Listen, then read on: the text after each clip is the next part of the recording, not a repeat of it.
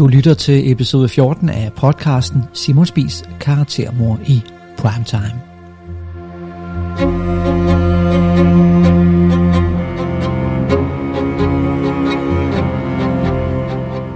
En journalistisk trygtest af DR-dokumentaren Spis og morgenbolledamerne.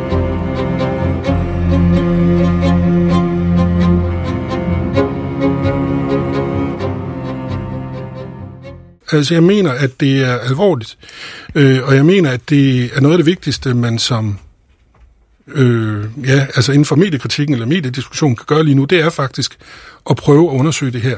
Fordi det vi jo også har set trods alt, er, at til, til trods for, at der har bredt sig den fornemmelse af, at man ikke aner, om det er Bo Østlund eller det er, og hvem kan man nu regne med, og bla bla bla, øh, så er der jo ingen andre medier, der har taget den opgave på sig. Ikke engang vores eget fagblad, journalisten, men synes du ikke, det er et seriøst stykke arbejde, han har lavet? Uh, nej, ved du, jeg tror, jeg vil afholde mig fra at udtale mig yderligere om det, fordi så skaber jeg bare flere problemer. Nu vil jeg lade den, uh, det stykke arbejde, som Thomas Stockholm og hans kollegaer uh, skal stå, lade det på fred til at arbejde, som man siger, hvis man er offer for en uh, kommission.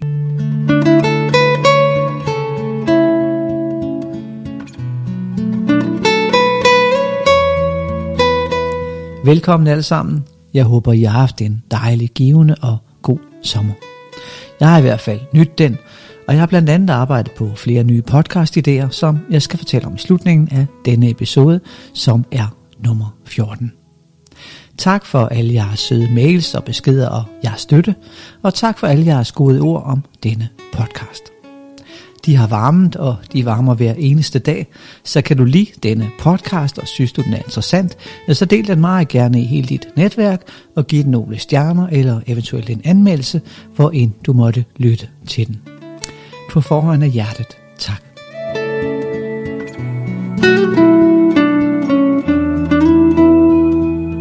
Tiden flyver, og vi nærmer os nu midten af september. Og dette er en opdatering af alt det, der er sket, siden jeg udsendte episode 13 for 3,5 måneder siden midt i foråret.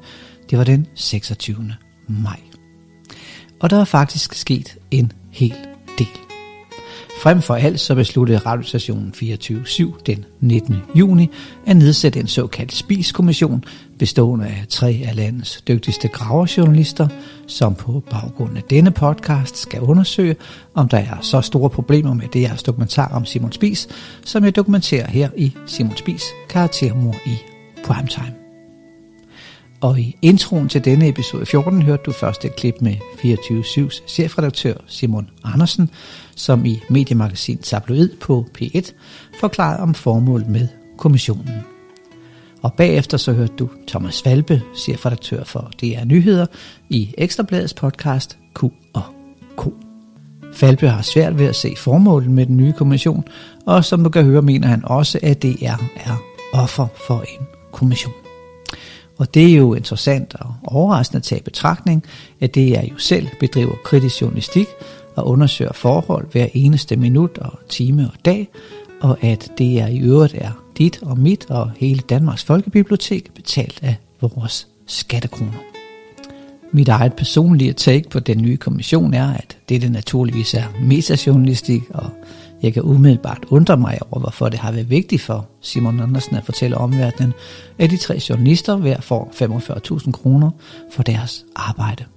Men for mig som gaverjournalist og dokumentarist, er det da også midt imellem alle de kulørte ballonger et temmelig interessant tiltag.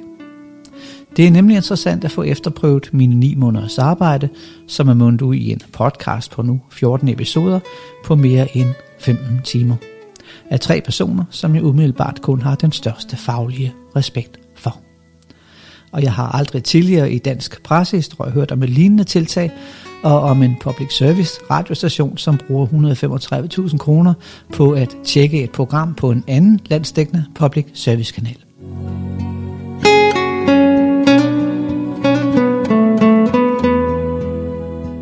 Jeg har naturligvis sagt ja til at medvirke og stille mig til rådighed for kommissionens arbejde, da jeg står inde for denne podcast.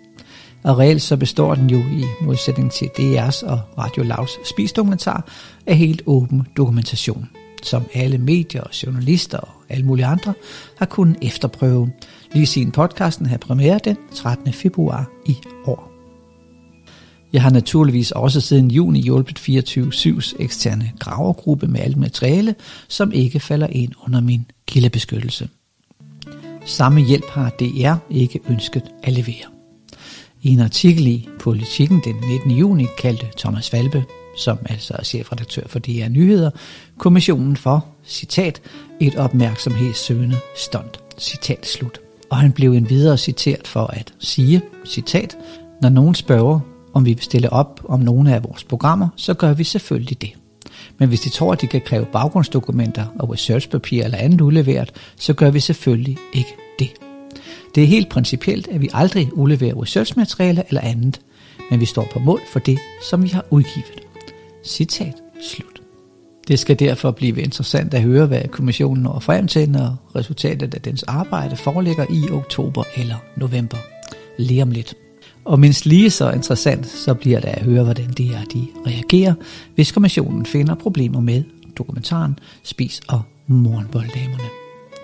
Vil man rette eventuelle fejl, og måske se på, om de bare skal anklage mod Simon Spies er bevist, og vil man lytte, hvis kommissionen måtte nå til den konklusion, at DR's egne etiske regler er blevet overtrådt.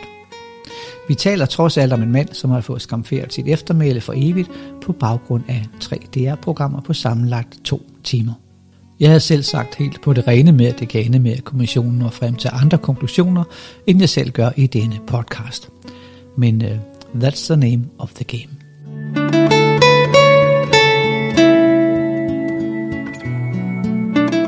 De tre journalister, der siden forsommeren har siddet i 24-7's kommission, er Kurt Strand, der blandt andet tidligere været på det lukkede P1-program Mennesker og Medier, Thomas Stockholm, der blandt andet er tidligere direktør for Bastardfilm og for Ekstrablad TV, samt journalist på Information, Ida Nygaard Espersen. De tre journalister og kommissionsmedlemmer skal medvirke i fire eller fem eller seks radioprogrammer, der følger deres afdeling af spisudsendelserne og den måde, de er blevet til på. Jeg selv blev bedt om at medvirke i det ene, som skal optages her i starten af oktober, men jeg ved ikke, hvem de andre medvirkende i de andre programmer bliver. Jeg har dog indtryk af, at produktionsselskabet Loud People ikke deltager. Loud Peoples direktør, Laura Bjerg Eriksen, har da heller ikke ønsket at kommentere sagen over for medierne, ligesom dokumentarens tilrettelægger, hun hedder Sasha Senov, heller ikke har ville kommentere 24's beslutning om at undersøge hendes programmer og hendes arbejde. Hverken Sasha Senov eller seriens redaktør er længere ansat hos Loud People. Jeg ved heller ikke, hvordan den såkaldte Sandhedskommission vil offentliggøre resultatet af deres granskning. Men lad os nu allerførst høre 24-7's direktør Simon Andersen fortælle om baggrunden for kommissionen.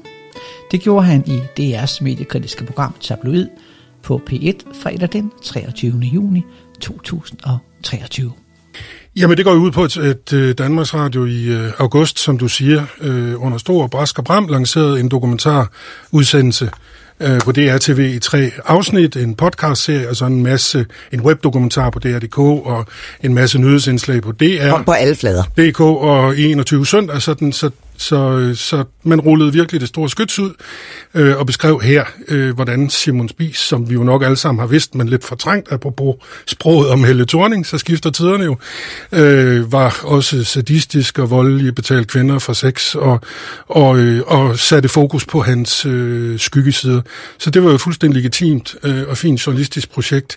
Det usædvanlige ved den dokumentar her var, at en selvstændig journalist, en, en, en enkeltmands mand, Bo Østlund, der bor i Skagen og vist nok nærmer sig de 70 år, øh, sat sig for at uh, lave sin egen uafhængige podcast, hvor han har forsøgt at tilbagevise og gå til angreb på det her, tilbage, tilbagevise en række af de der påstande, der er fremkommet i, øh, i de her Ja, han har efter, efterhånden har han hedder Bo Østlund, han har efterhånden øh, er han op på 12 afsnit ja. af sin, den hedder Spis karaktermor i Primetime podcast, som han har lavet. Han er selvstændig freelancer, er selvstændig, ja. øh, som, jo, som jo går kritisk til, hvordan har researchen været, hvad har man udvalgt, fortæl. Han, han i en af de første episoder Øh, og det ved jeg, fordi det har også beskæftiget mig med her i programmet.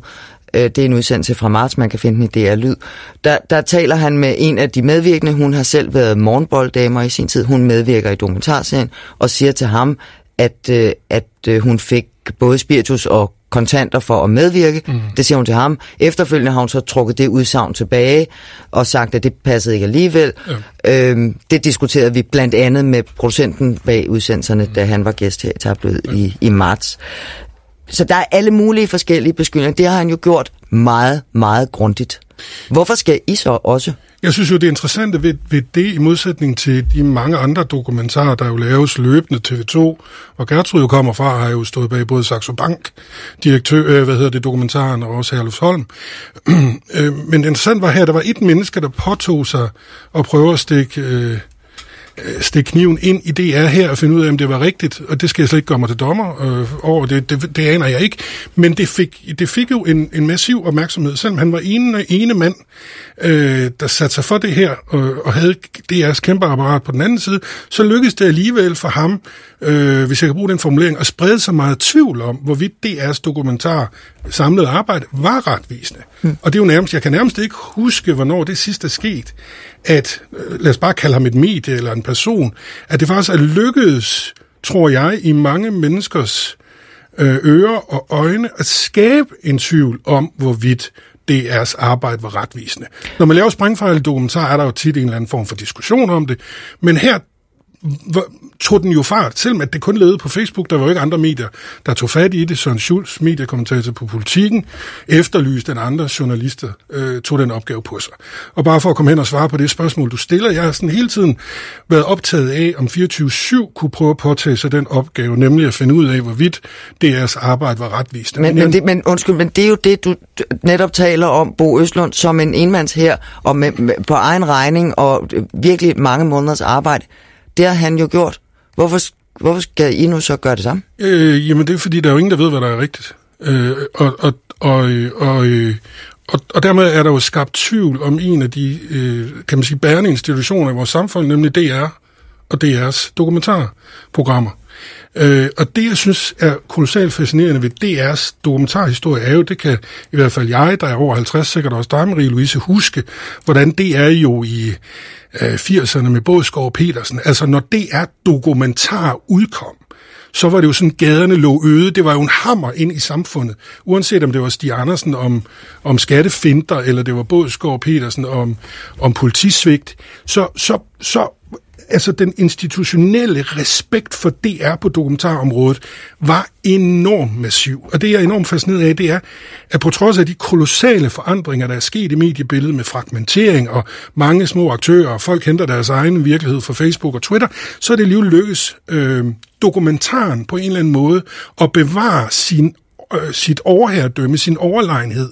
Og TV2 øh, er jo, havde han lige så gode til det, altså at, at, at det, altså at TV2's dokumentar om moskéer og, øh, og som jeg nævnte før, Saxo Bank og Herlusholm, er jo også massive samfundspåvirkere og massive samfundsomvæltere. Øh, og og det, jeg synes, det er enormt fascinerende af, at, at TV-avisen har jo i min verden, TV-avisen Deadline, alle de der institutioner har jo mistet deres betydning journalistisk i, i landet her.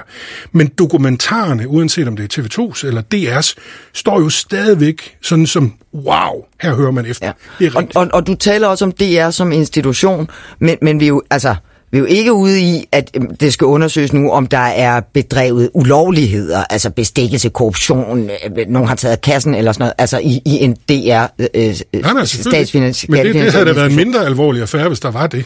Hvorfor altså, det? I, jamen, nogle steder i DR, hvis, altså hvis en eller anden underdirektør blev fyret, fordi han har taget 100.000, det er det komplet ligegyldigt. Men det er jo ikke ligegyldigt, om den journalistik... Jeg, det jeg er... tror ikke, du ville synes det over på 24 hvis du havde den historie. af det. Ja. Øh, nå nej, hvis det var 24 Nej, men, men min pointe er, at der er jo meget mere på spil her.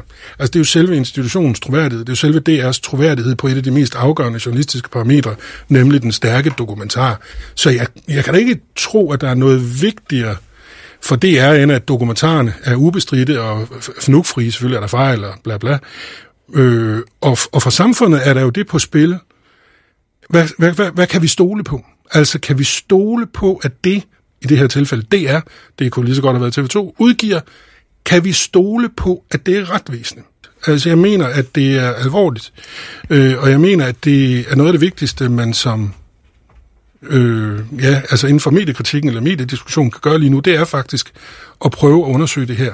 Fordi det vi jo også har set trods alt er, at til, til trods for, at der har bredt sig den fornemmelse af, at man ikke aner, om det er Bo Østlund eller det er, og hvem kan man nu regne med, og bla bla bla, øh, så er der jo ingen andre medier, der har taget den opgave på sig. Ikke engang vores eget fagblad, Journalisten, som er fagbladet for journalister, eller kan man sige Jyllandsposten, Politikken eller Bergenske, som jo har masser af journalistiske ressourcer, TV2 for den sags skyld. Det kan jo være det, fordi man siger, man kan mene, hvad man vil om den dokumentarserie.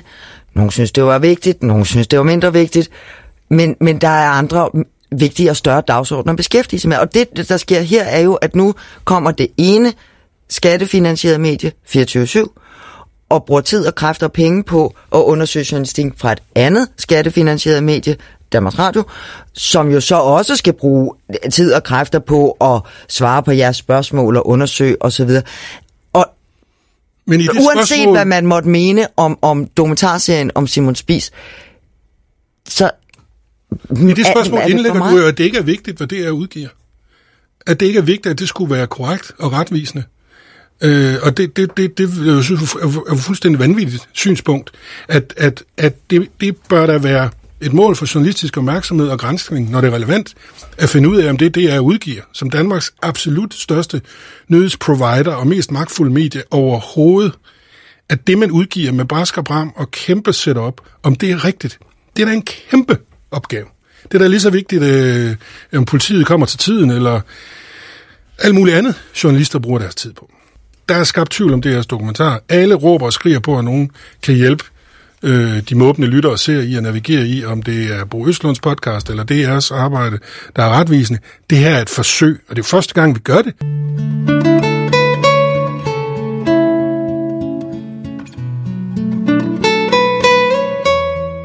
Du hørte 24-7 chefredaktør Simon Andersen, der blev interviewet af verden Maria Louise Toksvig i P1's mediekritiske magasin Tabloid. De tre medlemmer af Spiskommissionen har i forskellige medier fortalt om deres bevæggrunde for at takke ja til opgaven, da Radio 7 henvendte sig til dem i foråret 2023 og spurgte, om de ville medvirke til denne pressehistoriske opgave. Ida Nygaard Espersen, der er altså til daglig arbejder som journalist på Dagbladet Information, fastslog blandt andet over for politikken den 19. juni, at hun mener, at kommissionen er et godt udgangspunkt for at se på, citat, den journalistiske dækning af krænkelser. Citat slut. Til avisen så udtalte hun, citat, Disse sager er et nybrud i undersøgende journalistik, fordi der ikke er håndfaste beviser. Og det skaber nogle presseetiske dilemmaer, fordi man ikke som i historier om økonomisk kriminalitet kan finde en bankoverførsel, der er beviset. De her sager er sindssygt hårde for journalister at dække. De skal have kilder, der risikerer at blive svin til, til at stå frem og de, der bliver beskyldt for krænkelser, ender ofte i sådan et ingenmandsland, hvor de ikke får en juridisk straf, men bliver straffet i offentligheden. For alle parter i de her afsløringer er der virkelig meget på spil. Citat slut. Også journalisten Kurt Strand blev interviewet af politikken, og den tidligere DR-mand, som i en årrække var vært på P1-programmet Mennesker og Medier, siger, at han efter at have hørt denne podcast blev i tvivl om, hvorvidt dokumentarudsendelserne er gået over stregen og det vil han gerne være med til at finde ud af. Til politikken siger Kurt Strand, citat, Jeg ved jo ikke, om kritikken er rigtig, men jeg undrer mig over, at der er så mange, der stiller op i de her podcast og anfægter de præmisser, de har medvirket på, og det billede, der bliver tegnet af Simon Spies.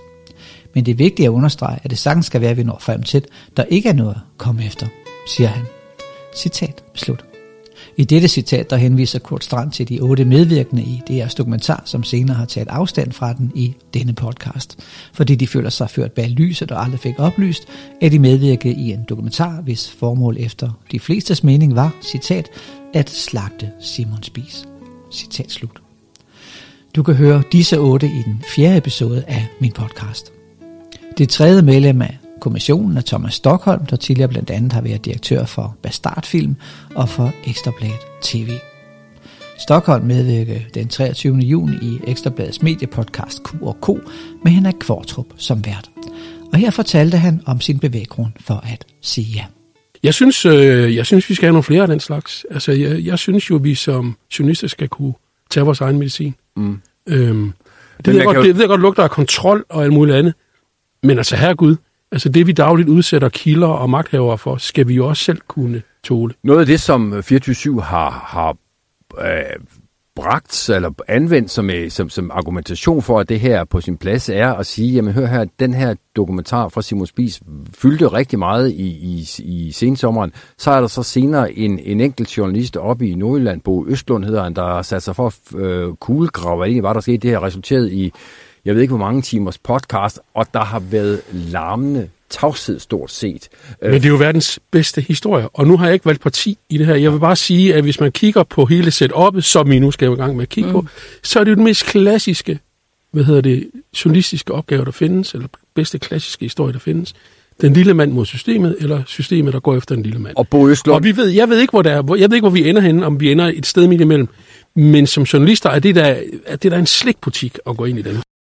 Øh, der er mange følelser derude i hvert fald, det kan jeg da mærke. Øh, nu nævnte det der med, at man måske for 10, 15, 20 år siden havde, ligesom, havde sådan en fredspagt om, at vi ikke gik efter hinanden som medier. Jeg synes jo stadigvæk, der eksisterer en anden form for omerta derude i, i branchen. Ikke? Altså, jeg har fået, jeg ved ikke, hvor mange sms'er og mails og en mulig andet. Så er Bo dum, og så er Thomas Falbe dum, og så er DR dum, og Altså så efter det er kommet dum. frem, at ja. du skal være... Altså, det er utroligt, så mange meninger folk har, men, men, men de sidder så og gemmer sig bag deres uh, lille mobiltelefon, og det, og det er journalister. Det er ikke min mor, der har skrevet det.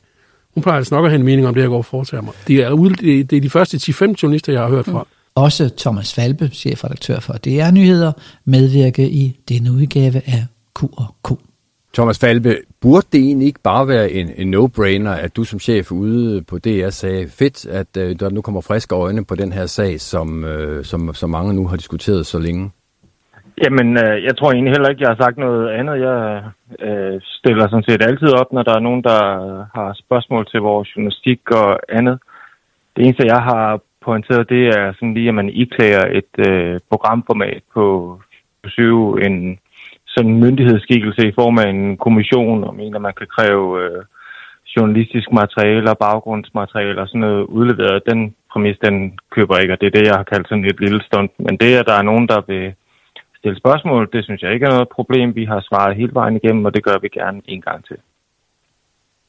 Du markerede Thomas Stockholm. Ja, det er bare, jeg har, jeg mindes ikke, at vi har bedt om uh, research-materiale, øh, fordi vi er slet ikke gået i gang endnu på den måde. Så øh, jeg ville elske, hvis, øh, hvis alle ville lægge alt deres research frem, men det ved jeg godt ikke kommer til at ske. Så det er jo heller sandsynligvis noget, vi kommer til at bede om. Så, så det, øh, det er et billigt point, lad mig sige det sådan.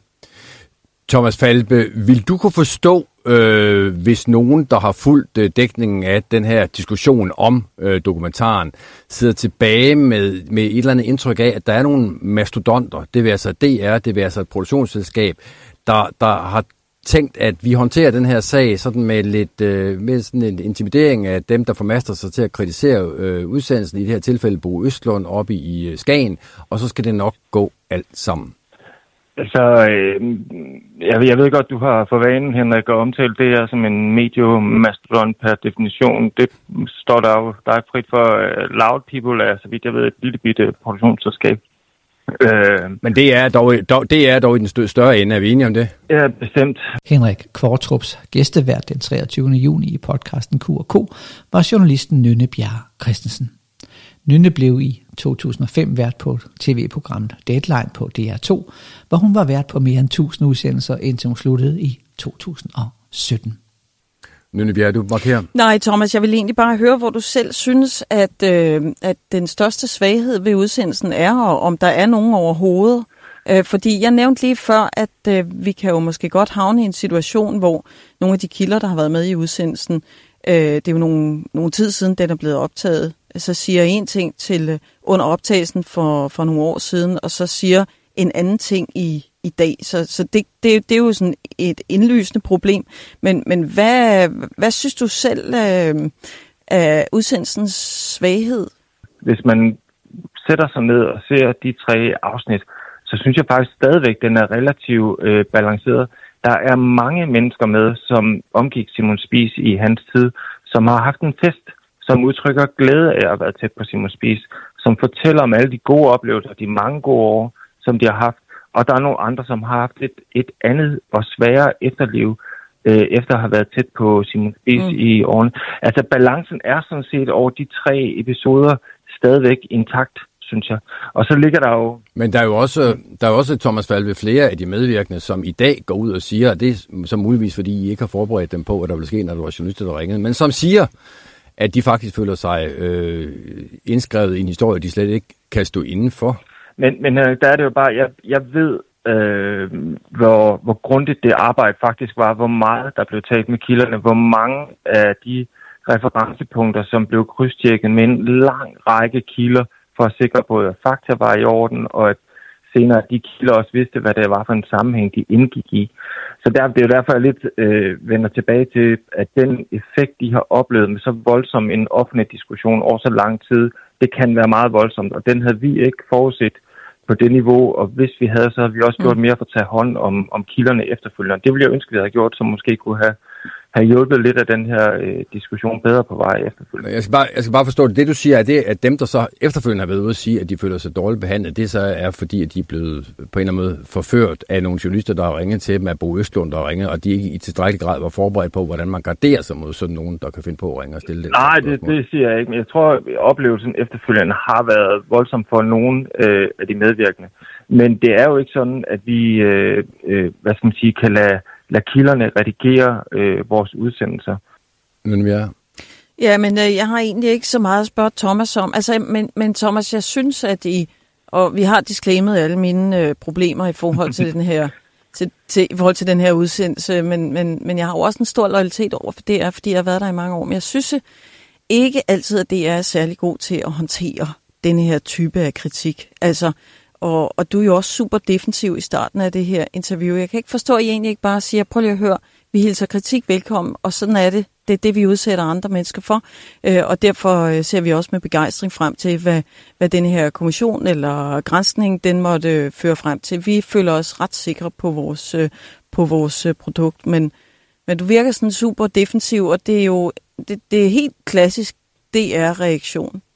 Ja, ja, det er næsten ikke til at holde ud, synes jeg. Nå, okay, det sidste, det er, det er selvfølgelig ked af, at du har øh, det indtryk, fordi vi går sådan set helt seriøst og åbent ind til det arbejde og svarer på de spørgsmål, vi blev mødt med af 24 og Thomas Stockholm og hans kolleger. Det, det ligger fuldstændig åbent frem. Der er ikke noget, der er hemmeligt eller skjult. Det, det er måske lidt farvet af den proces, vi har været igennem omkring Bo Østlunds øh, udgivelser, mm. som, øh, man skal sige, har nogle flere nuancer til sådan øh, de bagvedlæggende virkemidler, end, øh, end der ellers bliver givet udtryk for. Det tror det er lidt farvet af det. Det kan være, det er det, der fordrer en lidt defensiv position.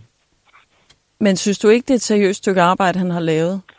Uh, nej, ved du, jeg tror, jeg vil afholde mig fra at udtale mig yderligere om det, fordi så skaber jeg bare flere problemer. Nu vil jeg lade den, uh, det stykke arbejde, som Thomas Stockholm og hans kollegaer uh, skal stå, lad det få fred til at arbejde, som man siger, hvis man er offer for en øh, kommission og så, øh, så kigger vi på, hvad de udkommer med, når, øh, øh, når den tid er gået. Jeg tror, vi er alle sammen enige om, at det her er lidt interessant. Vi forsøger noget nyt. Øh, vi kigger på journalistik på en ny måde. Og alligevel så begynder vi at tale om det, som vi altid gør, når vi taler om journalistik, så er det sådan en fodboldlandskamp. Allerede, altså vi, kampen ikke engang flot i gang, vi får at blive i det billede så. Øh, så vi taler lidt om, hvem der skal vinde, og hvem der skal tabe og sådan noget måske vi kunne starte med at blive enige om, at vi kunne blive klogere på det her. Altså vi kan få alle sammen lære noget af det her. Og jagt tager ro. Mens, det er en rigtig embedsmandsvar, det ved jeg godt. ro, mens retten sidder. Nå, men jeg synes sådan set, det er interessant, fordi det er jo rigtigt, hvad Thomas siger. Der er jo ikke en side af den her sag at komme ned på. Og, og det at arbejde med kilder, og især kilder, der har været under pres i en længere periode, og øh, og som måske er kommet på andre tanker, efter man har deltaget første gang, øh, og så videre. Altså, det, det er da enormt kompliceret. Det er mennesker, vi har med at gøre. Præcis. Og det er rendringer, og ja. øh, der er ikke en sandhed om Simon Spies, men der er sikkert en hel masse forskellige, så jeg tror måske, ambitionen om at kaste lidt mere lys, eller mere nuanceret lys ind i en eller anden manese, er nok måske det højeste, man kan håbe på. Ja, så måske få nogle, øh, altså, måske få nogle, tegne nogle nye linjer på banen, fordi jeg tror ikke, Bo Østlund er den sidste af sin slags. Altså i her? Nej.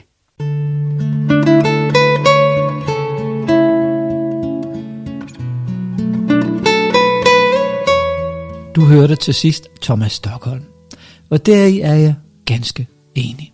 Og måtte jeg med denne podcast have inspireret andre i dette land til at lave dybdeborende og undersøgende journalistiske podcast, ja, så er det selv sagt kun fantastisk. For vi bliver kun klogere, hvis vi tør kritisere, og især hvis vi tør modtage den kritik, vi får, uden at gå efter budbringeren.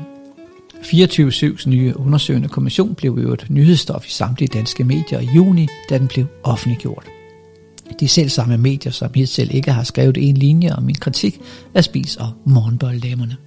Jeg selv mit eget fagblad Journalisten, som meget overraskende for mig har været totalt tavse hele denne sag, følte sig kaldet til at omtale spiskommissionen og den kendskærning, at der har været kritik af DR-dokumentaren.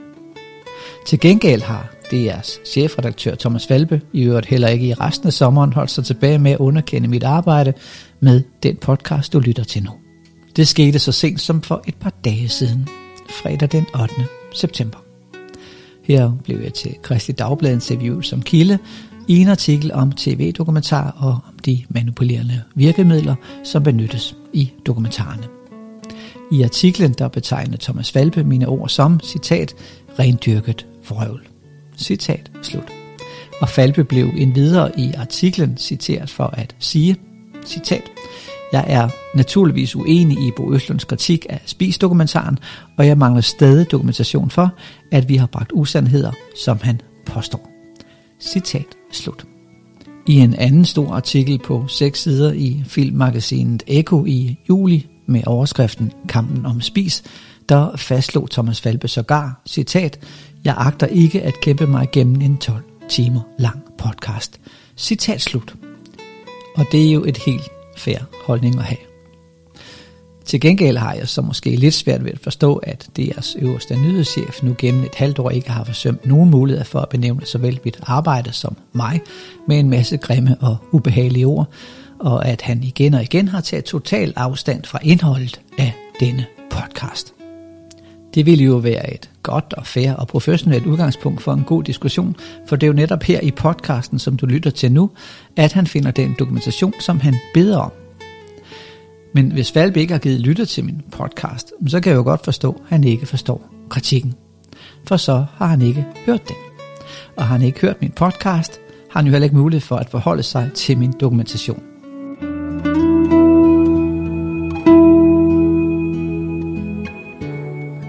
Der er en anden interessant ting ved artiklen i Eko den 6. juli.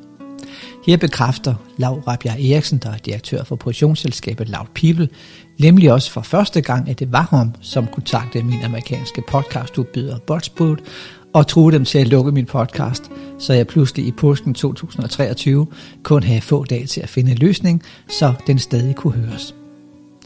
Han fortæller, citat, jeg greb ud efter det med rettigheder, fordi amerikanerne har respekt for det. Citat slut. Til dette blot at sige, at jeg stadig mangler at se skyggen af bevis for, at der skulle være rettighedsmæssige problemer i, at dokumentaren lå på en amerikansk server. Da det jeres dokumentar kan ses uden problemer i stort set samtlige lande i hele verden. Det er også Lauts Bibels direktør, som har fået fjernet episode 4 fra tjenesten Spotify. Det er den episode, hvor de otte medvirkende i Spis-dokumentaren tager afstand fra det program, de selv er med i. Det er således årsagen til, at du ikke kan lytte til det, hvis du benytter dig af Spotify. Og du må således finde det på en anden tjeneste.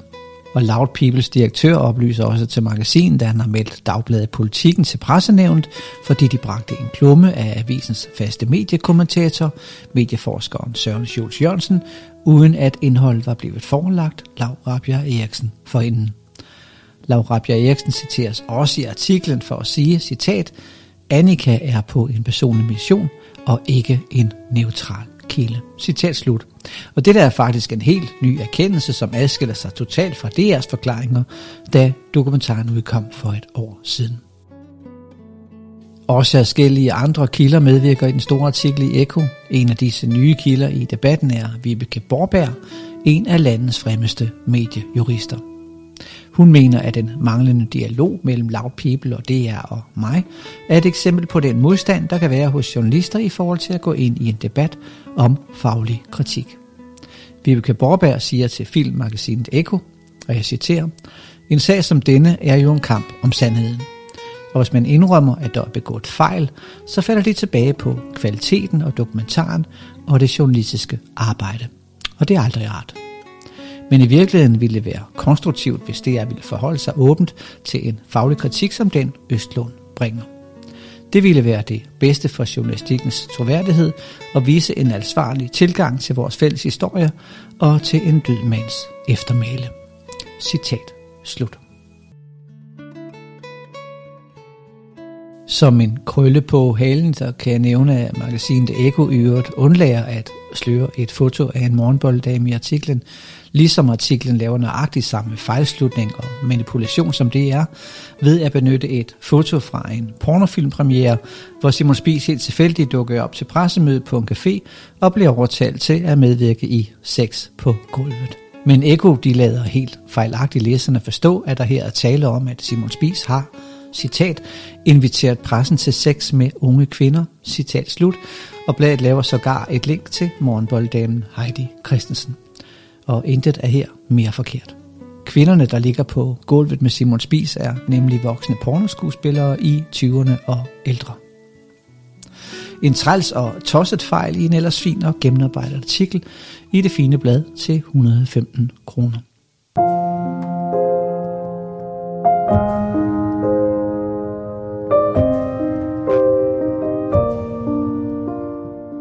Så vidt hvad der er sket i medierne siden episode 13 udkom den 26. maj. I starten af den lange junihedebølge, før den våde juli, før den mere almindelige danske sommer på godt og ondt i august, og før den indians sommerperiode, vi har haft i september, som nok slutter i dag, søndag. Men hvad skete der i øvrigt med Maja Lykav? Den ene af de otte utilfredsende medvirkende i DR-dokumentaren. Maja klagede først til læsernes redaktør hos DR, så glædede hun til chefredaktør Thomas Falbe, så glædede hun til pressenævnt, og så gik hun videre til ombudsmanden. Her kommer Maja Lykav. Lige nu så står jeg øh, ved startpunktet igen, fordi jeg jo først har klaget til øh, DR i flere omgange og appelleret og til pressenævnet og blev afvist begge steder, så har jeg klaget til øh, ombudsmanden, og ombudsmanden har bare sendt sagen videre til, øh, til DR, og så er den ligesom død der, der fik jeg svar i begyndelsen af august. Og så har jeg ikke, altså, jeg ikke haft overskud til at gøre mere ved det. Jeg tror, de forsøger at time mig ihjel, eller gøre et eller andet, så jeg bliver så frustreret, at jeg kaster håndklædet i ringen. Jamen, det er sådan en følelse af, at det, at det er som at tale til en dør eller slå en dyne. Man kommer bare ikke videre. Og det er som om, at øh, de holder hånden over hinanden alle sammen, at man ligesom ikke har øh, en kinemands chance for at få et ben til jorden her de, de tør det hele tiden af på en eller anden øh, paragraf om, at øh, jeg er for sent på den, eller det har de ikke noget at gøre med, at øh, når de ikke vil her, så vil de heller ikke der, og sådan noget. Altså. Og så står man bare tilbage, sådan efterladt og alene øh, på herrens mark, og kan ikke rigtig komme videre. Og det sidste, ja, det sidste øh, krampetrækninger, det var så til ombudsmanden, ikke? også, hvad jeg håbede, at de ville... Øh, de har også øh, behandlet sagen hos ombudsmanden og svaret mig pænt og alt muligt, men øh, svaret var bare, at de, ville, de kunne ikke tage stilling til, at de ville sende sagen videre til, øh, øh til udtalelse hos DR. Og, og det var så begyndt august, og der har jeg ikke hørt noget fra. Okay. Nu har du været medvirkende i en dokumentar. Du er ikke tilfreds øh, med, med informationsniveau. Du mener ikke, du har fået at vide, at der var en klagefrist, og du mener, at du har været med i en, en, en dokumentar, der var noget andet end det, du troede. Har du, ja. havde du regnet med, at det var så svært at, at, at, at komme til ord? Øh, nej, ikke. Altså her efterfølgende, og, nej, det havde jeg slet ikke forestillet mig, at det var så svært. Nej. Altså jeg har virkelig, jeg har måttet kæmpe, ikke? altså for at, at blive hørt. Øh, og de, og de bliver, har jo bare afvist mig. Stort set alle sammen, ikke? Altså, og nu har Radio 24 så heldigvis taget det op og lavet den der spiskommission, hvor at øh, jeg så er blevet interviewet også i flere omgange og skal ind og interviewes her øh, i oktober måned ja. ind i deres studie, eller på deres redaktion, eller hvor der er henne. Øhm. Og hvad er din holdning til, til at, de, at de gør det? Synes du, det er en, en god idé, eller en, en lige meget? Altså, jeg synes, det er godt, der er nogen, der er uafhængige, der er uafhængige som vil undersøge sagen til bunds. Øh, når der ikke der er ligesom ikke nogen, der vil lytte til din podcast og, og tage den kritik til efterretning, eller gøre noget ved den kritik, du er kommet med. Der er ikke nogen, der lytter til det, jeg kritiserer, og det er øh, øh, anker over. Og, øh, og, og det er, og Loud People står ligesom på den ene side og lever højt på det her, og Simon Spies er blevet svinet til i den grad, som øh, jo egentlig også er imod det, at det er deres egne principper og etiske regler, at de, man må ikke bagvaske en og bagtale en afdød. Øh, så der er jo mange ting i, i hele sagen, som, øh, øh, som øh, jeg synes er godt at få belyst ja. af, af, af uafhængige øh, professionelle folk, og det er jo professionelle hold, der er sat ja. øh, til at undersøge sagen. Hvis vi ser så det håber jeg, at de kommer, de kommer frem til et, øh, et fornuftigt resultat, og, at, og den så også er uvildig. Ja, Jamen, det, det tror jeg simpelthen nok. Øhm, man kan sige, der er også noget generelt i det. Der, der, der, der er otte medvirkende i dokumentaren, og det er mere end halvdelen. Det, det er faktisk næsten to tredjedel, mm. der, der tager ja. afstand fra det dokumentar, de selv er med i. Og det, det viser sig åbenbart, hvis, hvis man er med i et program, man ikke føler, øh, at, at man er blevet informeret om, hvad man stiller op til, så er det, det viser, din sag viser vel, det er rigtig, det er rigtig svært at komme bagefter og, og klage, eller hvad? Ja, ja, ja, ja, det gør, ja, det gør det da, fordi at jeg, jeg har jo ikke, altså havde jeg nu klaget inden for klagefristen, så havde de da været nødt til at behandle min klage. Det er vel jo ikke engang behandle min klage. Altså, de afviser den jo bare på grund, øh, og med den begrundelse, at jeg er for sent på den. Nej. Men de må jo gerne behandle den. Ja, men de må ja, gerne det må de gerne. Ja. ja, det må de da gerne. Og, og jeg synes, jeg synes dybest set, så synes jeg også, det burde gøre det. Ja. Altså, det er jo ligesom dine af mine penge, der bliver brugt på at betale deres lønninger, ikke? Ja. Øh, og, der, og der, deres øh, station, så de ja. ja. Og et afgørende punkt i hele sagen er vel også, at du ikke fik at vide, at der var en klagefrist. Det har du ikke fået oplyst, vel? Det har jeg aldrig hørt noget om. Jeg anede ikke, man kunne klage over det. Det eneste, jeg har fået på skrift, det er en, øh, en øh, hvad hedder det, medvirkende erklæring, som jeg, under, som jeg selv underskrev, øh, da jeg skulle optages til film, til dokumentaren. Det var sådan en, øh, om hvad for nogle øh, forpligtelser jeg havde, havde, og ikke, nogen, ikke noget med rettigheder om, hvad jeg kunne gøre, eller hvor jeg kunne klage ind, eller noget. Nej, men altså, hvordan skulle du så vide, at der var en klagefrist på, på 12 uger? Ja, det, det, det er jeg jo blevet klog på nu, men det var jeg jo ikke dengang. Altså, nu ved jeg jo så næste gang, hvis der bliver næste gang. Men dengang, jeg, altså, jeg synes jo, det er, jo, det er et eller andet sted, der for ikke i orden, at man, får, at man medvirker i noget, man ikke får alle spillereglerne sat op på forhånd i, i det her land, hvor ellers alle er, er sikret i alle ender og kanter. Ikke? Altså køber du en vare, så har du ret til det ene og det andet, og, og kan klage og få den byttet og så ved. Mm. Hvis du køber en rejse, du ikke er tilfreds med, så kan du også få øh, anket det og klage over det. Og de skal behandle, behandle den. Men her der er du bare fuldstændig på herrens mark. Ikke? Altså, du har ikke nogen, nogen til at hjælpe dig nogen steder. Du står bare helt alene i verden, og når jeg, sådan, var, sådan er det. Og så finder man så ud af efterfølgende, altså her en gang i foråret, at jeg, at jeg kunne klage. Og, og Thomas Falbe siger i, den der radioudsendelse, tabloid, at de ikke har fået nogen klager. Nej, gud har de der, fordi der er ingen, der ved, at man kan klage. Nej. Altså, man kan selvfølgelig gå ind og læse i DR's øh, Øh, polit, politikker og sådan noget på, på nettet, men det tænker man da ikke lige over at gøre, bare fordi man er med i en udsendelse, der er lavet af, af en tredje part, ikke? Mm. Vist i det, ja. Hvis du lægger den tid sammen, du har brugt på at, at skrive, og hvad tror du så, at det bliver til? Åh, oh, skal jeg tælle de der søvnløse netter med også? Så, en uge, så bliver eller det, hvad? så, bliver, så bliver det godt nok meget tid, jeg har brugt på det. Ja.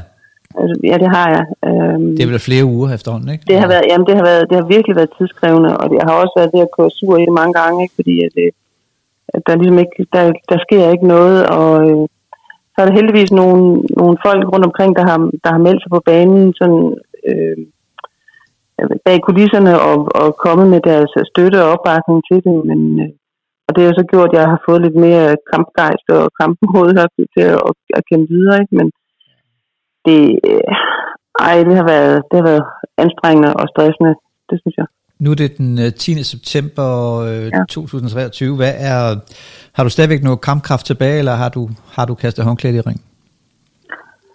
Nej, jeg har ikke kastet håndklædet i ringen endnu, men øh, og jeg håber virkelig, at øh, Radio 24 og Spiskommissionen kan få noget, fornuft, komme frem til et fornuftigt resultat, som, som gør, at, øh, at jeg ligesom får lidt oprejsning, og også din podcast får, og du også får noget oprejsning i det, det, det resultat, de kommer mm. frem til. Men hvis de skulle komme frem til, og det kan jeg også ende med, at de synes, jeg er en idiot, hvis de kommer frem til, at der er fejl i DR's dokumentar, tror du så, at, at, at der bliver rettet noget fra DR's side? Vil de nej, nej, nej, nej, det tror jeg ikke, de vil, det tror jeg ikke, de vil gøre. Så har de jo, altså, det vil de jo ikke indrømme, det tror jeg ikke, de vil. Jeg har faktisk min bange anelser for, at de vil øh, snakke udenom og, og, og skøjte udenom, øh, hvis, hvis det ikke falder ud til deres fordel. Det, det, det tror jeg faktisk, de vil. Det er, de, de er jo så, ah, hvad skal man sige, de snor sig jo.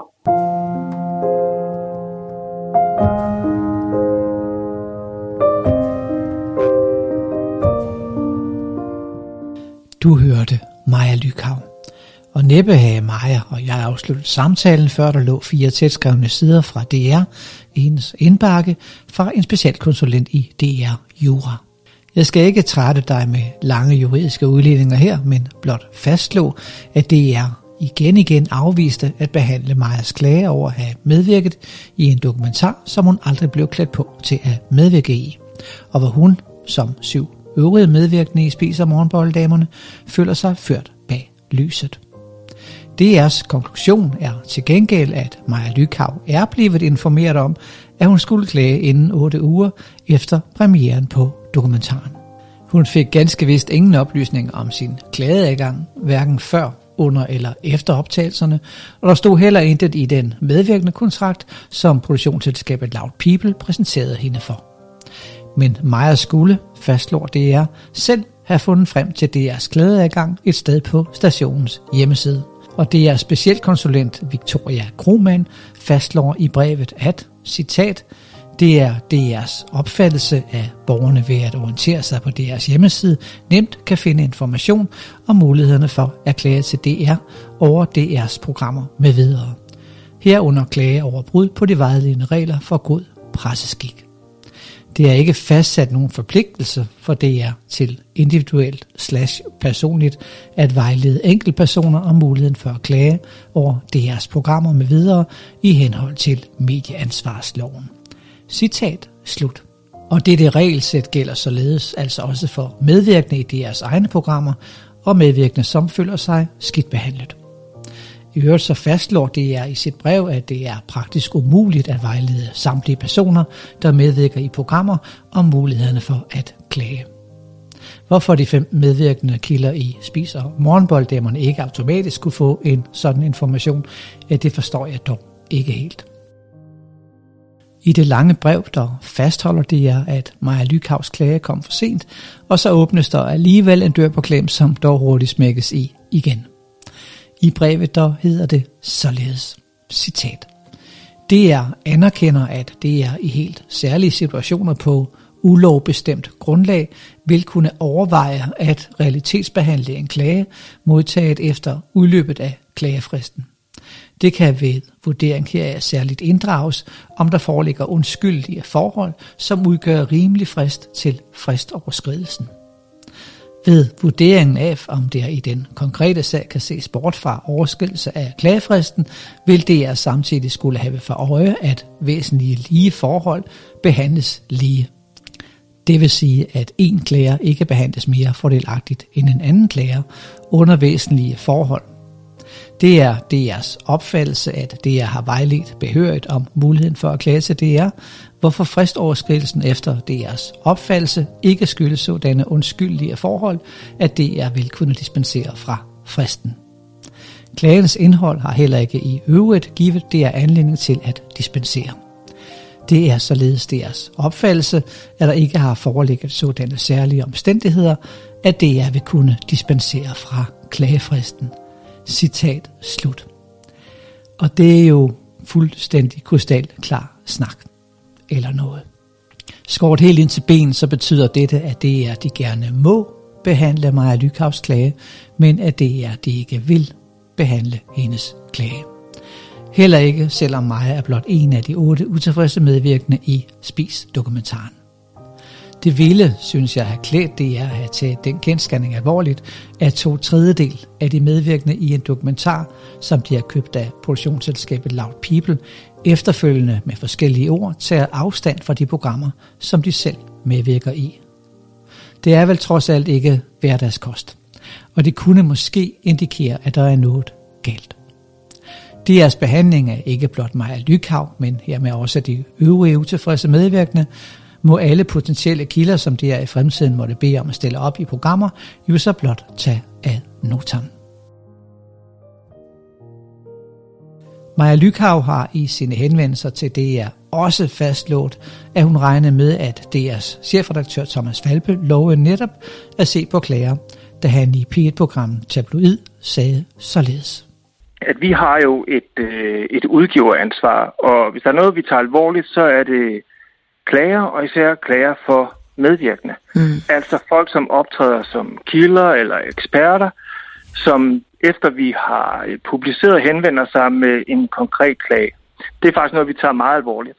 Ja. Altså prøv at hvis vi modtager en klage fra en medvirkende, mm. så kigger vi meget grundigt på, om der er noget at komme efter. Mm. Om, øh, om øh, klagen er berettiget, om vi har repræsenteret fakta forkert osv., og vurdere, om det kræver nogle ændringer i programmet. Det er relativt sjældent, at vi tager et program ned for at ændre på det, fordi allerhelst så skal processen frem mod publicering jo gerne have været så grundigt, at vi ved præcis, øh, hvad der er op og ned i, øh, i det, vi udsender.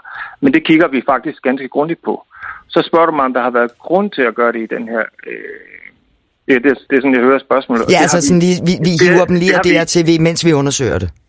Nej, det har, vi, altså, det har vi jo på intet tidspunkt fundet anledning til at gøre. Som okay. sagt, så har vi jo ikke modtaget nogen henvendelser fra medvirkende, som klager over øh, programmerne. Du hørte Thomas Falbe. Senere afviste både Thomas Falbe og seriernes redaktør hos DR, han hedder Jesper Termansen, at behandle Maja Lykhavs klage. Og i det nye brev, der bekræfter DR's juridiske specialkonsulent afvisningen. Hun skriver således, citat. Det er DR's opfattelse, at det fremgår klart af sammenhængen, at Thomas Falbes udtalelser om, at DR behandler klager fra de medvirkende alvorligt, er møntet på DR's klagebehandling generelt, og at udtalelserne ikke kan forstås således, at DR vil realitetsbehandle eventuelle kommende klager over spis- og morgenbolddamerne. Citat slut. Og du, kære lytter, du må som altid selv vurdere, om du mener, at Thomas Valbe han talte generelt, eller at man som Maja Lykav og som utilfreds medvirkende i dokumentaren kunne forledes til at tro, at det er chefen ville behandle hendes klage, når han nu ifølge juridisk afdeling gerne må. Vi tager lige den første del af klippet med Falbe igen. At vi har jo et, øh, et udgiveransvar, og hvis der er noget, vi tager alvorligt, så er det klager, og især klager for medvirkende. Mm. Altså folk, som optræder som kilder eller eksperter, som efter vi har øh, publiceret henvender sig med en konkret klage. Det er faktisk noget, vi tager meget alvorligt. I maj valgte en seer af programmet, Anja Sten Svandholm, at anmelde DR til politiet for udbredelse af børneporno i dokumentaren Spis og Morgenbolddamerne. Skolelæreren, forfatteren, debattøren og musikeren fra Amager har ønsket, at politiet skal tage stilling til, om det er i Spis- og Morgenbolddamerne har overtrådt straffelovens paragraf 235, der omhandler deling af børneporno, da man i dokumentaren viser topløse piger under 18 år. Sten Svendholm har både anmeldt DR for overtrædelse af paragraf 235 i straffeloven, der handler om børneporno, og paragraf 232, der handler om blufærdighedskrænkelse. Han ønsker at få afklaret, om der sker en digital sexkrænkelse i en dokumentar, som jo paradoxalt nok handler om at udpege en sexkrænker. Svandholm oplyser i dag, at han netop har været i kontakt med politiet, som har oplyst, at sagen nu er sendt videre til efterforskning.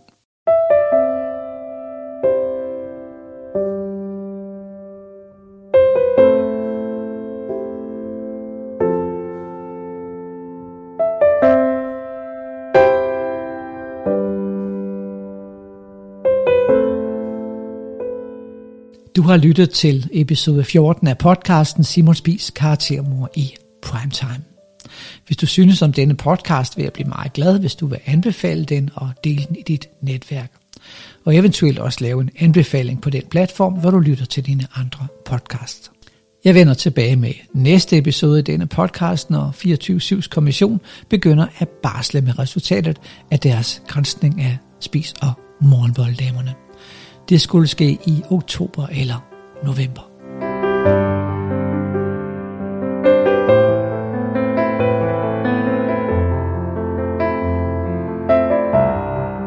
Og så lover jeg i indledningen at fortælle, hvad jeg arbejder på i øjeblikket.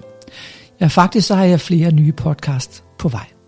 Og allerede nu kan jeg afsløre, at jeg om ganske kort tid har premiere på den podcast, som jeg har kaldt Pearl Harbor, de danske ofre Podcasten er resultatet af mere end to års research, hvor jeg fulgte i sporene på to unge danske søfolk, som blev dræbt den decembermorgen i 1941, da den amerikanske flåde blev taget på sengen under det japanske overraskelsesangreb.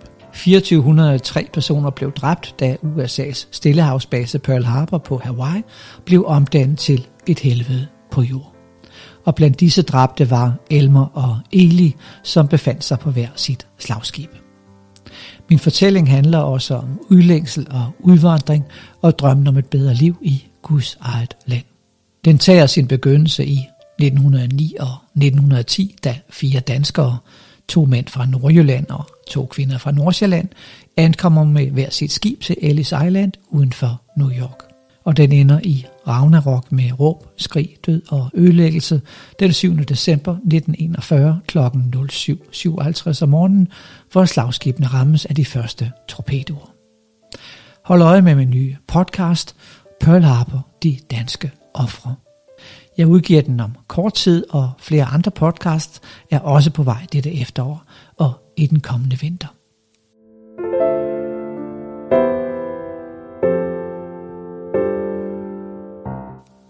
Tak for denne gang, tak for din støtte, og tak fordi du lyttede med. Du ønskes en fortsat god